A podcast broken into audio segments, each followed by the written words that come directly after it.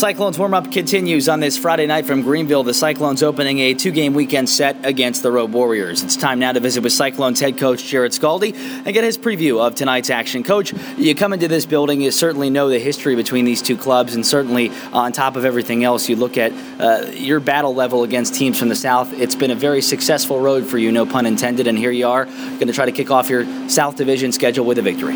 Yeah, I mean, over the last couple of years we have found success uh, overall. I think last year, obviously, we stumbled down the stretch uh, down here. I mean, it's a tough place to play. They've got good teams. The skill level down here is definitely at a premium, so um, no different with Greenville. They're a uh, very skilled team, very fast team. You know, they rely on their offense, they rely on their power play, and uh, you know, we just got to match that intensity and bring our uh, our work ethic and our detail tonight. One of the things that you have uh, listed on your game sheet tonight for your players is forecheck and forecheck hard. What exactly does that do to a team on the opposite side who has to defend it? Well, I think one thing that uh, if, if Greenville has a weakness, it's definitely on their back end. I think they've got a couple guys slow of foot, so um, it's definitely imperative tonight that we establish that forecheck, and it starts right from the first face-off. Let's get pucks deep. Let's just get that F one.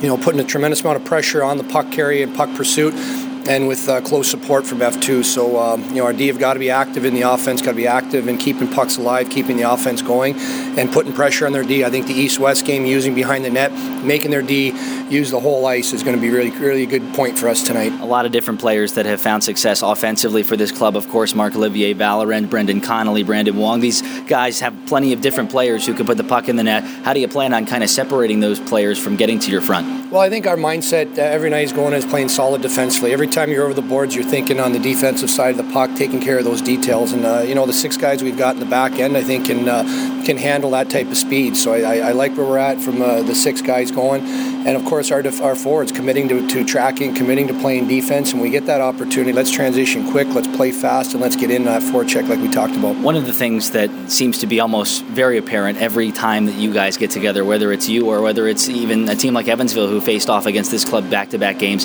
they get frustrated relatively easily. How do you try and go in without getting penalties to get under their skin a little bit? Well, I think it's, it's a work ethic. I think they want, their forwards want to have a nice game, a nice flow game, a, a skill game, and I think uh, you know, we have the players to play that type of game. But I think uh, you know, we've got to be, we've got to finish checks. We've got to be a little more physical. We've got to win those battles. We've got to smother them defensively, and that's how you frustrate this team. The forwards, like I said, want to have a nice game. They want to have easy entries. They want to have their way in the offensive zone. I think if we commit to that five-man back, five-man defensive zone coverage, it definitely frustrates them, and some of their guys will start to take penalties. We talk about the chess match that you've had to play throughout the course of the season. You get a big piece to that chess game back on your board today in the form of Garrett Wilson. What does it mean to have him back in the lineup after missing three games last week? Well, unfortunately for Willie, he comes off scoring that big goal for us against Kalamazoo and had a, a slight uh, uh, uh, groin problem. So, you know, he's back in the lineup. He's a he's a big man. He plays a very detailed game. He's a he's a leader of our team. I know he's a second-year guy. He's a young man, but you know, the way he plays, the way he competes, he's a he's a role model for a lot of these guys, because that, that those are the things you've got to do to be successful, and, and Willie does them night in, night out, and that's why he's uh, he's he's our leading goal scorer right now, and uh, we look for him to continue on that pace. You talk about the little things. Uh, every night it seems like there are plenty of different players who do the little things correctly. It's nice that you've been able to get that type of production out of your team, isn't it? Yeah, absolutely. I mean, uh, you know, I've talked to Pellick, Aubin, and Eves, and even uh, Francois Bouchard. I mean, those are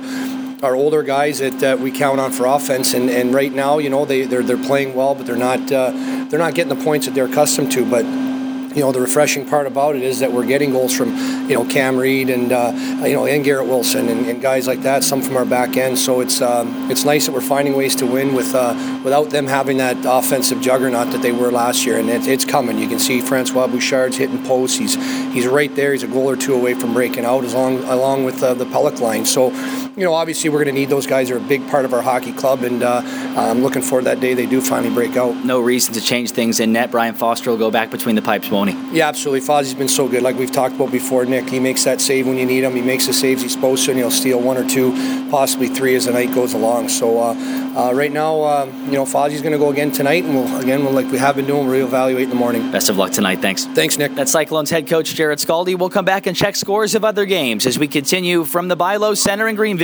It's the Cyclones and Road Warriors coming up on the Cyclones Radio Network.